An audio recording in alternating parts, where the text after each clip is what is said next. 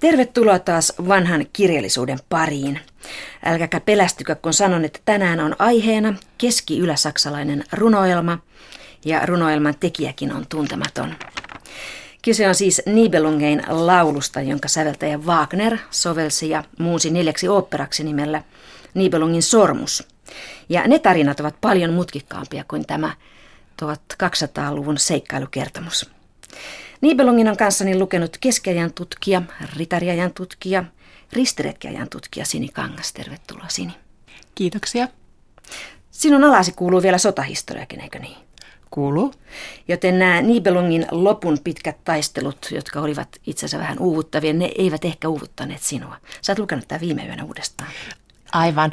Mun piti pitkästä aikaa hiukan vain vilkaista Nibelungin laulua, tarkastaa pari kohtaa, katsoa muistanko oikein.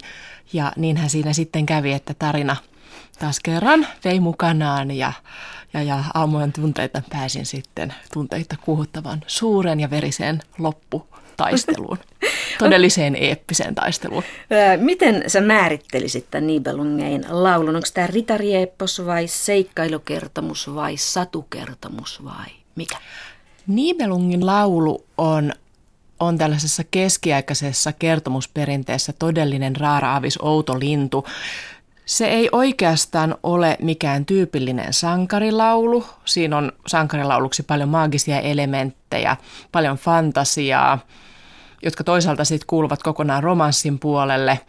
Mutta toisaalta sitten siinä kuitenkin on näitä historiallisia yhtymäkohtia – taisteluita ja ennen kaikkea siinä on kuohuttavan onneton loppu, mikä on loppujen lopuksi aika epätyypillinen. Sankarilaulut usein päättyvät paitsi hurjaan taisteluun myöskin sitten sovintoon. Ja romanssit sitten, sitten tyypillisesti taas päättyvät onnelliseen loppuun. Ritari löytää etsimänsä, mikä se sitten olikaan, kun taas Nibelungin laulussa kaikki päätyvät erittäin epätoivoiseen tilanteeseen. Suurin osa kuolee kokonaan. Nibelungein laulu on myös matkakertomus osittain, koska tässä Nibelungissa matkustetaan koko ajan pitkin poikin Eurooppaa. Ja kaikki näytteet, joita kuullaan tässä ohjelmassa, niin ne on luvusta 21, jonka otsikkokin on, että seikkailu, ja alaotsikkona on, että miten Grimhild matkasi Hunnein maahan. Grimhild on tässä purkundilainen prinsessa. Tässä vaiheessa hän on oikeasti jo arvostettu leskikuningatar. Ja hän on menossa naimisiin hunnien päällikön Attilan kanssa. Tähän juoneen me palaamme myöhemmin, mutta näin alkaa hänen matkansa ja tässä on lukijana Ville Tiihonen. Ne airuet ratsastakoot. Nyt teille kerrotaan kuningattaren matka kaut Ylen monen maan ja missä hänestä veljet erosi rakkahat. Giselher ja Gernot, uskolliset saattajat. Vergeniin Tonavalle ne herrat ratsastivat. Vaan siellä hyvästellä he vihdoin halusivat, kun kääntyä miel oli heillä taas Reinille päin. Kyl ei erottu silloin siellä itkemättä ystäväin. Saneli sisarelleen Giselher uljas mies. Jos kerrankaan rouva mua tarvitset, kuka ties ja sinua vaara uhkaa, niin minun se tietää suo, niin avukse Sattilan maahan se tieto minut nopsaan tuo. Tämä on Toivo Lyyn suomennosta vuodelta 1933. Mitä aikaa Sinikangas tässä Nibelungen laulussa oikein eletään, tai mikä tässä näkyy? Tai näkyykö tässä tämä 400-luku, jolloin se niin sanotusti tapahtuu, lainausmerkeissä? Itse teos on ajoitettu noin vuosiin 1180-1210, mutta tästä ajastahan tämä teksti ei kerro. Niin kuin sankarilaululle yleensä on tavallista, tapahtumat sijoittuvat historian hämäriin usean sadan vuoden päähän. Nibelungen laulu on kuvitteellinen teos, mutta kyllä siinä on nähtävissä tällaisia myöskin historiallisia kiinnekohtia. Mikä on, on tärkeää, on tietysti Burgundin valtakunnan kehitys – Burgundin historia ja kukoistuskausi oli, oli kuuluisa ja lyhyt, päättyi 435, kun roomalainen sotapäällikkö hunni liittolaistensa kanssa Flavius Etius löi Burgundit. Tämä on mahdollisesti tässä taustalla. Sitten tietysti Attila, hunnipäällikkö, on historiallinen henkilö, samoin kuin tämä hänen germaani puolisonsa Burgundi neito Ildigo tai Hildigo eri lähteissä. Ja kuten muistetaan, niin sitten heidän tarinansahan päättyi hyvin onnettomasti. Attila kuuli veren syöksyyn häitä seuraavana aamuna ja siihen liittyy sitten näitä legendoja Attilan mahdollisesta myrkytyksestä ja Burgundin ja Hunnien välisestä vihasta. Tämä on aika mystinen tarina tässä kirjan, mulla on tämmöinen paksu kirja todella vuodelta 1933, niin siinä esipuissa kerrotaan näin, että tämä käsikirjoitus löytyi vuonna 1755 Hoenemsin linnasta Reinin laaksosta. Sitten siinä mainitaan, että tässä on takana tällaisia alkugermaanisia tarinoita tai muinaisfrankkilaisia tarinoita. Ilmeisesti vähän onkin. Kyllä ihan selvästi, että tässähän tämä anonyymi kirjoittaja on niin vetänyt yhteen aika erityyppisiäkin tarinoita. Tässä erottuu ihan selvästi tällaisen myyttisen Siegfried-sankarin seikkailut, lohikäärmeen lyöminen, aarteen löytäminen, lumotun neidon ryöstäminen kautta pelastaminen Brynhildin kohdalla ja niin poispäin. Ja toisaalta sitten Siegfriedin ja Grimhildin rakkaustarina ja kolmanneksi sitten tämä Attila, Attilan ja Grimhildin, Attilainen ja Germaani neidon välinen suhde. Ja nämä kolme sinänsä erillistä säijettä tässä on anonyymi runoilija sitonut yhteen. Rientään jatkoi matkaa he halki Bayerin. Niin oudon vierasjoukon tulosta saatihin kuulla tieto siellä, miss yhä kummullaan on luostari vanha ja missä in virta vieri tonavaan. Kaupungissa passa on siellä, oli piispa Jalo. Tyhjeni ruhtinaslinna ja myös joka ainoa talo. Vieraita vastaan riensi ihmiset Bayeriin, jossa piispa Pilgrim Kriimhilden kauniin kohtasi niin. Maan sankareista ollut ei lainkaan ikävää, kun tulevan niin näki monta he neittä viehkeää. Kyll impiparvea silmät hyväili aatelista. Ja majapaikat parhaat sai jalot ne vieraat kaupungista. Tässä Grimhild jatkoi matkaansa piispan kaupunkiin ja vaikka tekijä onkin tuntematon, niin tämä kuvaus on hyvin eloisaa. Tässä on niin kuin liikkeellä aina väkeä paljon ja sitten voi kuvitella, että meluakin on paljon. Ja jossain kohtaa sanotaan näinkin, että ei saanut tungoksessa tomulta suojaa ainutkaan. Siinä tuli ihan sellainen kuva, kuinka hevoset tramppaa kaupungin kapeitten kujien hiekkaa ja ihmiset porisee ja kuhisee. Toki ja tietysti pitää ajatella, että tällainen keskiaikainen kaupunki on tyypillisesti aika pieni, siinä on pieni keskusta ja vaikka sokutajoukkokaan kenties nyt ei aivan niin 10 000 päinen ole kuin mitä teksti antaa ymmärtää, niin sehän on aika täynnä pian se pääväylä, kulkuväylä. Toisaalta sitten tällaisten ylhäisten seuroiden saapumiset ja lähtemiset ovat olleet tietysti isoja tapauksia ihmisten elämässä ja myöskin tätä sitten runoilija haluaa korostaa tässä näiden, näiden saapumisten ja tungokseen kohdalla ihmiset tulevat katsomaan. Tuon ajan ihminen, hän tavallisen kansaan kuuluva ihminen ei, ei, ei matkustele paljon. Hänen elinpiirinsä aika pieni ja hän on tietysti kiinnostunut siitä kaikista uusista ihmisistä ja erityisesti kauniista, ylhäisistä, rikkaasti vaatetusta aatelisista, jotka tulevat paikan päälle. Tässä liikutellaan aina suuria joukkoja, että tuntuu, että tuhat miestä on niin se pienin mitta.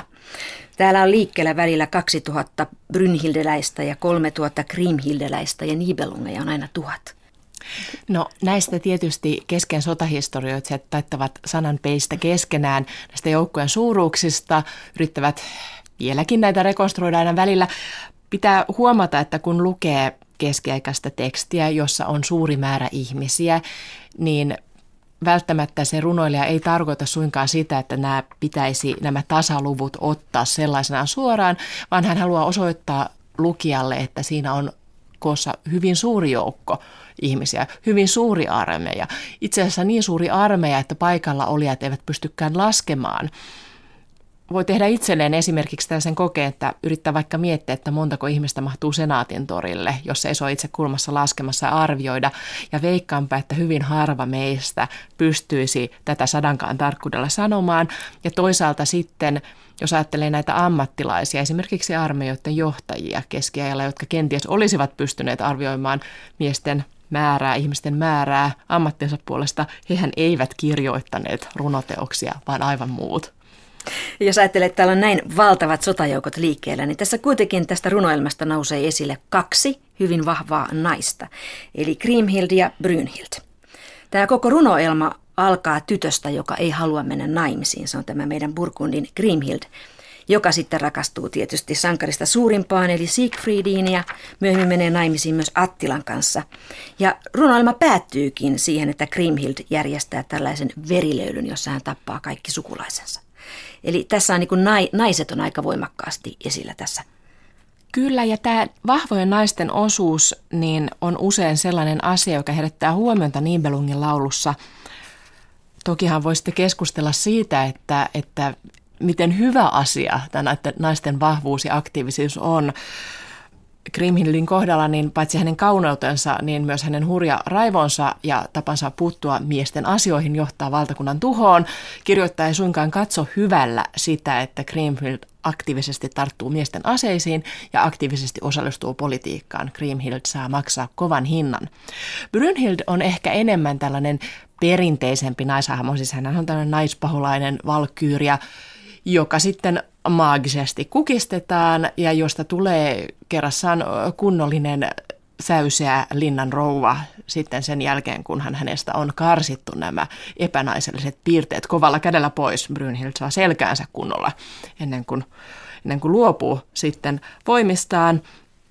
Ja jos katsotaan vaikka sitten Brynhildin näitä yliinhimillisiä piirteitä, silloin kun hänellä vielä on nämä maagiset voimat, niin hänkin tekee näitä niin kutsuttuja ritarien asioita. Hän, hän loikkii, hän heittelee kivenjärkäleitä, hän heittää peistä, tappelee niin hurjasti, että eihän siihen kukaan mitään mahda. Ja myöskin tässä tapauksessa, samalla lailla kuin Grimhildin kanssa, nämä Brynhildin mahtavat voimat – hänen kykynsä ovat itse asiassa huono asia. Ne johtavat hyvien ritarien kuolemaan ja tavoitteena näillä hyvillä ritareilla on, että yksi heistä valloittaa Brynhildin ja pistää hänet järjestykseen ja hänet saatetaan naisten elinpiiriin ja sinne hän myöskin jää. Se on oikeastaan sääli, koska Brynhild on tällainen oman aikansa Peppi Pitkä tuossa. Hän on tällainen maailman vahvin neito ja hän menettää sitten nämä fyysiset voimansa neitsyytensä myötä. Sitä ennen hän laittaa miehet kirjaimellisesti solmuun ja nostaa seinälle. Ja näin hän tekee sulhaselleen hääyönä. Toisaalta, jos katsoisitte tekstiä, sanoit tuossa, että Grimhild ei halua naimisiin, mutta itse asiassa hän ei halua naimisiin kenen tahansa kanssa. Kyllä hän naimisiin kovasti tahtoo, kunhan löytyy se maailman paras ritari, maailman urhein, vahvin, ritarillisin mies. Sen jälkeen hän tahtoo mielellään naimisiin. Ja itse asiassa Brynhildilläkin on ilmeisesti kuitenkin tähtäimessä avioliitto, kunhan hän löytää vertaisensa. Tämä vertaisuus ja toisaalta sitten siitä juontuvat ongelmat, vertaisuuden puutehan selittävät myös sitten näiden naisten välistä riitaa ja tätä kokonaisen surmaketjun syntymistä myös. Kumpikin nainen oikeastaan alusta saakka puhui vain avioliitosta ja sen ehdoista. Ei, ei käy mielessäkään, että Brynhild jäisi lopullisesti hallitsemaan itsenäisesti valtakuntaansa, vaan hän vaan siellä odottelee ja, ja muunlainen elämä ei ole vaihtoehto sitten kuitenkaan. Ei, mutta aika kovillehän nämä sulhaskandidaatit pistää. Onko muuten Brynhildin valtakunta, onko se niin kuin Norjaa vai Islantia? Koska jos sitä matkaa mittaa, niin se vaikuttaa Norjalta, koska ei puhuta kauhean pitkästä merimatkasta, mutta kumpaan paikkaan sä sijoittaisit hänet? Ehkä ennemmin sitten kuitenkin Islantiin ihan sillä perusteella, että sitten kun katsotaan – islantilaissaagoja, Edda-runoja, sekä proosa-Edda että runo-Edda, niin, niin sieltähän löytyy näitä hahmoja. Ja, ja tässä kertomusperinteessä on selkeä linkki Nibelungen lauluun, mutta toisaalta saagat ovat hankala tutkimuskohde, koska niitä aletaan kirjoittaa muistiin vasta sitten noin 1300-luvulla pitkän aikaa näiden tarinoiden syntymisen jälkeen, että kuka sen nyt sitten ottaa selvää, että missä tarkkaan ottaen ottaen syntyy tarina. Toisaalta sitten Brynhild on myös tämmöinen topos, tämmöinen valtavan vahva maaginen naisbarbaari ja tyypillisesti hän, he asuvat jossain rajaseudulla hyvin kaukana, hyvin kaukana, josta heidät sitten pitää kaivaa kivenkolosta ja hakea ihmisten ilmoille ja suitsia. Jatketaan Grimhildin matkaa kohti Hunnien maata. Kuningatar saapui jo Everdingeniin, pois Bayerien maasta joista tiedettiin, että jos ryöstöön ryhtyi he tapansa mukaan tiellä, niin paljon pahaa tehneet he oisi vieraille siellä. Vaan torjua rajakreivi ties uljas vaaran uhat. Saattona ritareita hän oli yli tuhat. Myös tuli Gotelinde, Rydegerin vaimo. Ja tämän kerralla saapui jalosti moni sankari Aimo. Kun pääsivät yli Traunin he vastarantamalle, niin majoja oli tehty siellä ensin edustalle ja telttoja pystytetty yöpyä vierasten. Rydiger pitänyt huolen myös hankinnasta oli ruokien. Bayerilaiset eivät ehkä tykkää tästä kohdasta, kun heidät kuvataan rosvoiksi, mutta tässäkin on sellaista niin kivaa realismia, eli matkalla on vaaransa ja matkalla pitää olla ruokaa. Mutta kuitenkin Nibelungein laulu on sekoitus myöskin satua. Se on sekoitus satua ja realismia. Täällä on hyvin paljon tällaista satuaineista kuin kääpiöt, jättiläiset, taikaviitta, lohikäärme, jonka mainitsitkin, ja Nibelungin aarre. Mistä luulet, että, että tämän tarinan nimi Nibelungein laulu tulee? Tämä Nibelung paikkana tai Nibelungit ihmisinä tai olentoina, ne ovat kuitenkin vähän niin kuin taustalla. Tässä ei olla Nibelungissa. Ei ollakaan. Tässä runoilemassa Nibelungit varmaankin tarkoittavat näitä aarteen kulloisiakin haltioita. Se on Nibelungen aare ja Kääpiöitä kutsutaan Nibelungeiksi, Nibelungin kansa, näitä jättiläisiä ja kääpiöitä toisaalta, näitä myyttisiä kansoja, jotka sitten palvelevat Siegfriedia sen jälkeen, kun hänellä on aare hallussaan. Ja toisaalta näitä Burgundin prinssejä sen jälkeen, kun heillä on ikään kuin saatavuus aarteeseen, joka toki sitten upotetaan sen reiniin, niin heihinkin viitataan joskus Nibelungeina. Mutta sitten kun mietitään, että mistä tämä sana Nibelung tulee, sehän on aika tällainen kryptinen ilmaisu, niin siinä voisi ehkä ajatella, että burgundilaisessa lakikokoelmissa mainitaan tällainen kuningas Gibiho. Ja Eddat myöskin puhuvat Gibihungeista. Viitatessaan Günterin he puhuvat Gibihungista Hagenin Nibilungina. Voisi ajatella, että tässä olisi tämmöinen Burgundien muinainen kuningas ja kuningashuone Gibihungit taustalla tässä Nibelungeissa myöskin. Tähän Gibiho ja Gibihungeihin viitataan myöskin saksankielisessä kertomusperinteessä, samoin kuin moniin muihinkin hahmoihin ja sukuihin tässä tarinassa. Esimerkiksi tärkeä lähde tässä anonyymillä runoilijalla on ollut munkki Ekkehardin latinankielinen runo noin vuodelta 1930 tästä Valtteri Vahvakädestä, jossa myös mainitaan näitä samoja hahmoja. Ilmeisesti Nibelungit, Gibihungit, burgundilaisten historia kuuluvat jollakin lailla yhteen. Ja jos vielä pannaan kartalle se Burgundi, josta me puhutaan, niin minne laitat Burgundit? No historiallinen Burgundi on tietysti eri asia sitten, että tässä tarinassa tärkein paikka on Burgundien hallintokaupunki Worms, joka ilmeisesti myös historiallisesti on ollut sit Burgundien valtakunnassa tämä tärkein kaupunki. Tokihan kun puhutaan keskeistä, niin on hyvä muistaa, että nämä ruhtinaat ja valtaapitäjät matkustavat. Mikään kaupunki tai linnoitus ei kovin pitkä aikaa pysty tuottamaan tarvittuja palveluita ja ruokaa ja huoltoa tällaiselle isolle hoville, mikä käy myös ilmi tästä hyvin, kun kerrotaan, että pitää hyvin paljon etukäteen varautua tällaiseen vierailuihin ja matkantekoihin ja muuhun. Mutta täytyy muistaa, että tämmöinen liikkuva elämäntapa kuuluu sen ajan ruhtinas huoneiden niin kuin tavalliseen elämään. Mutta se Worms, Wormsin ympäristö, Reinin laakso, on kyllä niitä paikkoja, joihin voisi tämän 400-luvun, jos nyt tarina jotenkin liittyy Burgundin 400-luvun valtakuntaan, niin olisi tässä tätä ydinaluetta. Satuaineesta on myös tämä ihmepoika Siegfried, eli tarinan suurin sankari. Hän on melkein Akilleuksen vertainen. Hän, on kylpenyt lohikäärmeen veressä, eli hän on hyvin haavoittumaton. Hänellä on ainoastaan tuolla lapaluiden välissä pieni kohta, josta hänet saa tapettua, koska siinä on ollut tämän verikylvyn aikana, siinä on ollut pudonnut lehti. Siegfried on tällainen aika ajaton sankarihahmo, maailman vahvin mies, jolla on maagisia kykyjä, maagisia taikaesineitä. Tosiaan tämä, tämä yhtymäkohta Akilleukseen on tietysti ihan huomattava. Hänellä on, kuten Akilleuksella kantapäässä, josta äiti piti kiinni kastaessaan Akilleusta taikanesteeseen, niin Siegfriedilläkin on sitten tämä muistaakseni Lehmuksen lehden jättämä kohta, joka tekee hänestä haavoittuvaisen.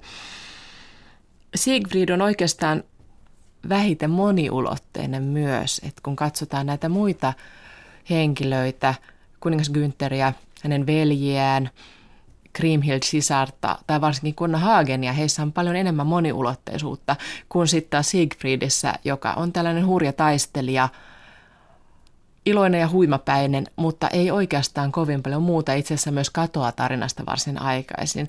Ja sama pätee myöskin tietysti Brynhildiin. Heillä on tämä tärkeä myyttinen kehys, joka tulee tarinaan, mutta loppujen lopuksi he eivät tarinan kannalta ole sitten kuitenkaan ihmisinä ja henkilöinä kovinkaan keskeisiä. He antavat syyn tapahtumille, mutta se on oikeastaan heidän ainoa merkityksensä ja sen jälkeen he poistuvat kumpikin. Joo, Siegfried tapetaan tai surmataan metsästysretkellä hyvin raukkamaisesti ja sitten Grimhild miettii hänen kostoaan ihan tuonne loppuun asti ja kostaa sitten. Tämä on mukana tällaisena koston ajatuksena. Yksi henkilö, joka tuosta nousee, jonka asema tavallaan vahvistuu koko ajan, on tämä Purkundien Hagen joka on aika kiinnostava hahmo sillä tavalla, että hän on aluksi tällainen vähän niin kuin hapan hovimies, mutta sitten hän nousee tällaiseksi kunnon pahikseksi, joka muun muassa surmaa sitten Siegfriedin. Mutta sitten lopussa hän on melkein niin kuin tällainen sankarillinen hahmo, joka ei anna periksi. Vai mitä sinä ajattelet hänestä? Hagenissa yhdistyy paljon ritarihyveitä. Hän on ensinnäkin ehdottoman lojaali läänin herralleen. Hän taistelee viimeiseen saakka.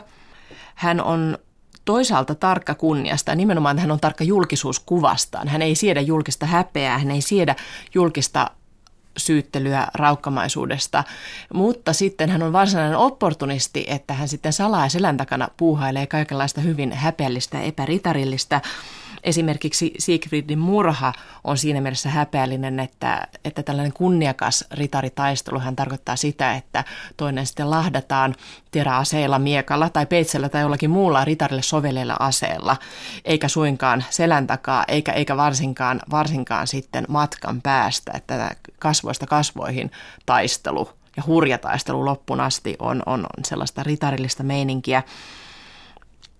Hagen myös pettää hän varastaa, hän on ahne. Ja lisäksi hän on myöskin sit lääninherränsä kannalta loppujen lopuksi hankala hahmo, koska tässä hurjuudessaan peränantamattomuudessaan myöskin hän estää omalta osaltaan sovitteluratkaisun syntymistä, mikä tositilanteessa sitten kuitenkin olisi ollut se normi. Kaikki olisivat halunneet mielellään säästää aikaa, rahaa, vaivaa ja ihmishenkeä, mikäli se olisi ollut mahdollista joutumatta häpeään. Hagen pelaa tällaisella käsitteellä kuin kunnia. Hän, hän ei osoita kunnioitustaan Grimhildelle, joka kuitenkin on Attilan puoliso ja suuri kuningatar. Hän ei nouse seisomaan. Hän tekee tällaisen niin kuin hirvittävän kunnialoukkauksen, suurimman etikettivirheen. Ja siitä, siitä sitten tavallaan seuraa, tai se on se viimeinen yllyke tällaiseen suureen verilöylyyn. Menikö se näin? Joo, häpeä ja häpeän välttäminen muutenkin tässä teoksessa on tällaisia keskeisiä teemoja, kunniakäsitykset, se, että kuka nousee, kuka antaa lahjoja, esimerkiksi korkea-arvoinen antaa lahjoja matalampiarvoiselle ja korkea-arvoisempi myöskin osoittaa asemansa sillä, että ei suostu ottamaan lahjoja vastaan sellaiselta, jonka katsoo alemmakseen, kuka menee edellä rakennuksiin, missä järjestyksessä ihmiset liittyvät. Ja nämä kaikki ovat valtavan vakavia ja tärkeitä asioita, jotka aiheuttavat suurta raivoa ja mielipahaa sitten niille, jotka tässä kunnia- ja arvovaltakisassa jäävät kakkosiksi. Eli Hagen ei ole lainkaan niin kepeä eikä niin hienostunut kuin tämä Grimhilden seuruja on ainakin vielä tässä matkallaan. Luo toistens impeä monta siellä astui riemurinnoin. Silloin palvelustaan soi sankarit heille innoin. Apilla Nurmel istui he tervehdittyään, ja moniin he tutustuivat, jotka olivat outoja ennestään. Viiniä virvoikkeeksi sai naiset ihanat. Jo puolipäivän aikaan he jalkeil olivat. He ratsastivat sinne, miss oli majaa monta. Siellä osakseen jalot vieraat sai palvelusta verratonta. Paitsi tällaista häpeää ja kilvoittelua kunniasta tai etusijasta, että kuka astuu ensin ja suurta kostoa, niin Millaiselta näyttää muuten tämä hovielämä, Sinikangas? Tämä tuntuu tässä kohtaa ainakin vähän tämmöistä niin lirkuttelevaiselta. Tässä istutaan Apilan nurmella, juodaan viiniä ja haetaan seuraa. Vähän flirttaillaankin. No verkostoituminen on tietysti tärkeää näiden hovien kohdatessa. Avioliittoja solmitaan, sukujen välisiä sopimuksia tehdään ja tietysti sitten tällaisen aateliseen elämäntapaan ja myöskin siihen arvovaltaan kuuluu sitten näiden hienojen juhlien järjestäminen. Tässä on turnajaisia, metsästysretkiä, runoja lausutaan ääneen, vietetään tällaista sivistynyttä korkeakulttuurista elämää, joka toisaalta sitten edustaa vastapainoa tälle jatkuvalle sodan käynnille. Tässä on myös hyvä huomata, että tähän kuuluu myös sitten tähän samaan sosieteettitoimintaan ja verkostoitumiseen hyvin läheisesti tämä kirkossa käyminen, joka on myös julkista. Saattuessa mennään kirkkoon, suoritetaan rituaaleja ja tehdään tämä yhteisesti.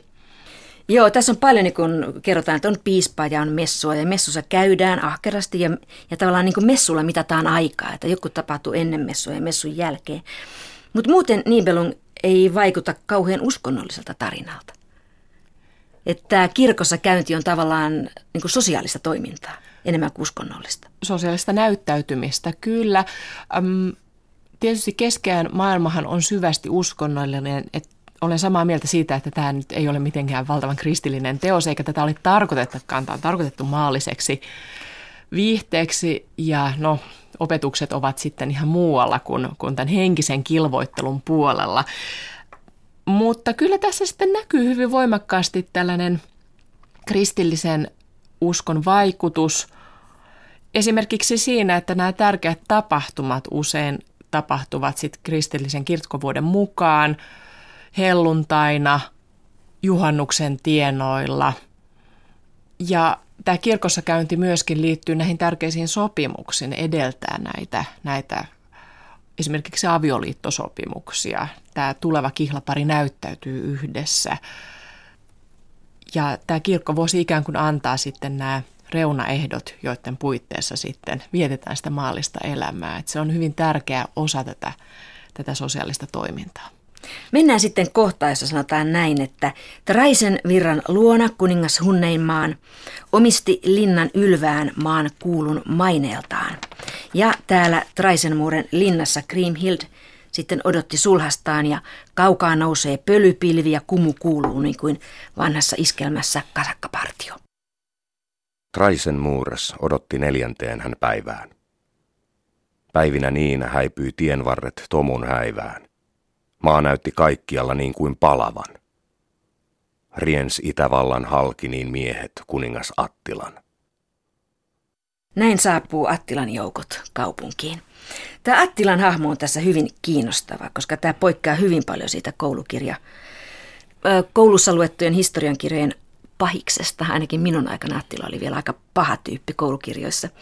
Tämä Attila tässä on lempeä ja sivistynyt ja hänellä on hyvin monikulttuuriset joukot ja suvaitsevaiset arvot. Sinikangas, mikä Attila tämä on? Attila Etsel tässä tarinassa symboloi tällaista kertomusperinteessä ritari lyriikassa tärkeä hahmo kuin hyvä kuningas. Hän on vanha, viisas, hyvän tahtoinen mies. Toisaalta hän on, on myöskin hurja sotapäällikkö. Hän ei ole minkäänlainen pehmo kuningas, mutta hän on antelias, oikeudenmukainen, jalo, hyvä sydäminen. Hän on myös sitten se, joka tyypillisesti jää henkiin verilöylystä hän, joka lähimpien miestensä kanssa, tässä tapauksessa Dietrichin kanssa, sitten toisensa nojaten suree niin monen ylvään ritarin kuolemaa, ei niinkään vaimonsa, joka sitten ainakin tarinankertojen mielestä saa oikeudenmukaisen loppuunsa. Tämä on hirveän mielenkiintoista jännää on se, koska tämä on kuitenkin kirjoitettu tuossa 1100-1200-luvulla, eli ristiretki-aikaan, pahimpaan ristiretki-aikaan. Ja täällä on tällaisia kohtia nimenomaan Attilas, Attilasta, että että Attilan kaupungissa pakanat lauloi laillaan ja laillaan kristityt, eli rinnakkain. Ja sitten siellä sanotaan näin, että, että Attilan maassa elivät aina, mikä ihmeellistä on nyt, pakanoiden kanssa sovussa kristityt. Eli tässä annetaan ymmärtää, että joskus tuolloin muinoin 400-luvulla on ollut mahdollista, että kristityt ja, ja pakanat ovat eläneet sovussa rinnakkain, mutta ei nyt, sinä aikana, jolloin tätä kerrotaan. Se on tosiaan kiinnostavaa, koska tämän tarinan kirjoittamisen aikaankin on ollut olemassa aivan todellisia kuningaskuntia Euroopassa, esimerkiksi Sisilia ja sitten Etelä-Espanjan kalifaatit, joissa kristityt ja muslimit ovat eläneet hyvinkin sovussa keskenään. Enemmän ehkä ajattelisin niin, että no Attilan pakana, mutta hän on kuitenkin viisas ja hyvä sydäminen ja tavallaan tämä hänen valtakuntansa sopusointo ja harmonia juuri johtuu siitä, että tämä kuningas on niin oikeudenmukainen ja hyvä. Keskiaikainen ajattelutapa, että kun kuningas on oikein, oikein ihmeellinen ja mies paikallaan, siitä hyötyvät kaikki ja loppujen lopuksi tämä ikään kuin hyvyys niin kuin, niin kuin siirtyy säteilee koko kansaan, joka sitten voi hyvin hyvän kuninkaan alla. Kuningas, joka kykenee oikeudenmukaisuudellaan esimerkiksi sitten, sitten sovittelemaan mahdolliset ristiriidat. Attilan hahmo on silläkin tavalla tässä ihmeellinen ja vähän traaginen, koska tämän avioliittonsa aikana Attila rakastaa, mutta Kriemhild ei voi unohtaa Siegfriedia ja miettii vain kostoa. Heille syntyy sitten lapsi, poika, joka saa nimekseen Ortlieb, ja hänet kastetaan kristityksi. Tämä tavallaan kertoo myöskin tästä tämän vaimon voimasta ja Attilan myöntyvyydestä. Tämä on ylipäätään topos näissä tarinoissa, että hyvä kristitty kuningatar tuo kristinuskon mukanaan pakanahoviin. Attilasta kertoo jotakin se, ja tarinan omaleimaisuudesta, että hän ei käänny. Olisi tyypillisempää, että myöskin sitten tämä hyvä kuningas kuolisi kristittynä ja kääntyisi ja kaikki kääntyisi parhaan päin. Tämä on yksi näistä hiukan epätyypillisistä piirteistä tässä tarinassa, mutta sentään sen myönnytyksen on, on tehnyt runoilija, että, että kruununprinssi perillinen, hän on kristitty ja ilmeisesti hänen myötään sitten on tarkoitus, että hunnitkin vähitellen siirtyisivät kirkon huomaan. Kriemhildillä on tietysti se tilanne, että, että jos mennään taas näihin häpeä, kunnia, kostokäsityksiin, niin Siegfriedin kuolemahan on kostamatta. Ja se on häpeällistä Kriemhildille itselleen. Ja niin kauan, kun Siegfriedin kuolema on selvitetty asianmukaisella tavalla, niin Kriemhild ei voi antaa asian olla. Se on, on kunniaton. Tähän on itse myös, myös ritarisäädyn jäsen. Siegfriedia ei ole millään lailla kostettu ja toisaalta sitten Hagen on myöskin kieltäytynyt sovittel neuvottelemasta tätä rahallista korvausta, eli miten tavallisessa tapauksessa sukujen välinen veriviha olisi sovittu sakkorangaistuksen tai rahallisen korvauksen avioliiton. Hagen hän kieltäytyy tästä. Että voi ajatella, että lukea tarinaa niin, että onpas Grimhild ahne, Siegfried on kuollut, hän vaan sitten penää Hagenilta tätä Nibelungen aaretta, mutta se pitää ymmärtää tässä omassa kontekstissaan, eli siinä, että se normitilanne olisi se, että Hagenin pitäisi pahoitella tekoa ja tarjoutua korvaamaan se rahallisesti. Ja sen sijaan hän vieläpä sitten varastaa Kriemhildiltä, eikä suostu, hän ei suostu tähän neuvottelukorvausratkaisuun ja Tämän perusteella Kriemhildille oikeastaan ei jää muuta kunniallista keinoa kuin sitten hankkiutua eroon Hagenista. Ja tämän hän sitten lopulta tekee omin käsin. Tähän ei ole mitenkään tavallista, nainen ei saisi siihen miekkaan tarttua eikä varsinkaan käydä vangitun ritarin kimppuun, mutta siinäkin Kriemhild hän on yrittänyt. Hän on yrittänyt tätä normaalia menettelytapaa kun ei rahaa tule, kun ei sopimusratkaisun päästä, niin hän on sitten vasalleitaan usuttanut Hagenin kimppuun. Ja sitten vasta kun yksikään näistä ei onnistu ja näyttää siltä, että tilanteesta ei kerta kaikkiaan nyt sitä Siegfriedille kuuluvaa hyvitystä muuten saada, niin sitten vihdoin Kriemhild tarttuu itse aseisiin ja hoitaa koston omasta puolestaan. Mutta ajan kunniakäsitysten mukaan kenties hän ei voikaan muuta. Eli Grimhildkään ei ole pelkästään pahin. Mutta kuunnellaan vielä, miten sujuvat nämä häät, häät Attilan kanssa. Niitä juhlittiin peräti 17 päivää Viinissä. Viinistä aamuna lähti he kahdeksantena toista. Halkesi kilvet silloin siellä iskuista ankaroista, kun jalosti peistä käytti mies moni urhokas. Perille hunnien maahan niin saapui Attila, kuningas. Heimburgissa siellä he vanhassa olivat yötä. Ei kukaan laskea voinut, kuinka oli paljon myötä väkeä kuninkaalla, kun kulki hän kautta maan. Hei miten ihanoita maas Attilan naisia olikaan. He mahtavan Miisenburgin luon astui aluksiin. Miehet ja ratsut veen pinnan peittivät niin, että olevan näytti he maissa, vaikka oli aallot alla. Nyt lepotilaisuutta naisparvel oli ihanalla. Sidottu silleen yhteen ain oli laivaa monta, et oli vesillä kulku se aivan vaaratonta. Ja telttaa mont oli oivaa sen päällä pingollaan, niin että he yhä olla sai niin kuin varassa varman maan. Kaik Attilan kaupungissa jo tulosta tiedon ties. Siitä iloitsi siellä naiset ja myös joka ainoa mies. Ne, joita Helse hoivas siellä ennen hovissaan. Mont elivät riemun päivää, Kriimhilde herrattarenaan. Jos tarina päättyisi tähän, niin se kuulostaisi ihan onnelliselta, mutta Kriimhildehän saikin sitten tämän kostonsa ja sotansa vielä tähän, tähän, tämän päätteeksi. Eli hän sai kostettua miehensä Siegfriedin murhan ja kuoli sitten itsekin. Voiko Sinikangas tässä Nibelungin laulussa kuulla yhtään todellisten tapahtumien kaikuja? Onko tämä epos kertomus Burgundin häviöstä? Se on tietysti hyvä kysymys. Tarina on sijoitettu niin kauas menneisyyteen, että kuka tietää, ehkä, ehkä on, ehkä ei. Reinin laaksossa asuvat burgundit hävisivät näillä seudun aikanaan roomalaisille ja hunneille, mutta no, tässähän ei nyt sitten hunneja syytetä tästä Burgundien häviöstä, vaan tätä sisäistä, valtakunnan sisäistä vihaa ja sisäistä distraktiota.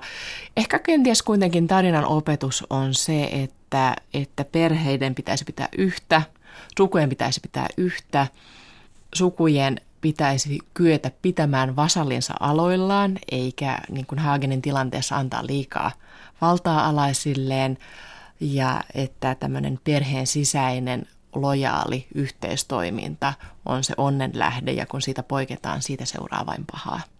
Sinikangas, kun sä luit viime yönä tämän Nibelungen laulun uudestaan, niin millä lailla sä luit sen? Luit sä sen ihan ritarikertomuksena vai seikkailuna vai satuna? No ylipäätään keskeään historiankirjoitukselle ja kertomakirjallisuuden lajeille on tyypillistä tällainen faktainen fiktion kietoutuminen yhteen. Ja en tiedä, voiko ritaritarinaa, satua, eposta, voiko niitä pitää erillisenä tässä tapauksessa ollenkaan.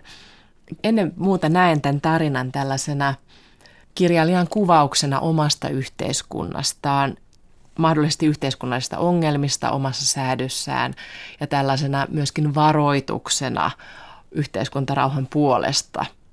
Ja tietysti tässä on joka kerta mua kovasti kiinnostanut tämä käsitys siitä, että miten ihminen syntyy roolinsa, elää siinä roolissaan, säätyjen ja myöskin säädön sisäisten hierarkioiden säilyttäminen ja tällainen hyvin voimakas miehen ja naisen rooli, joissa sopii pysyä.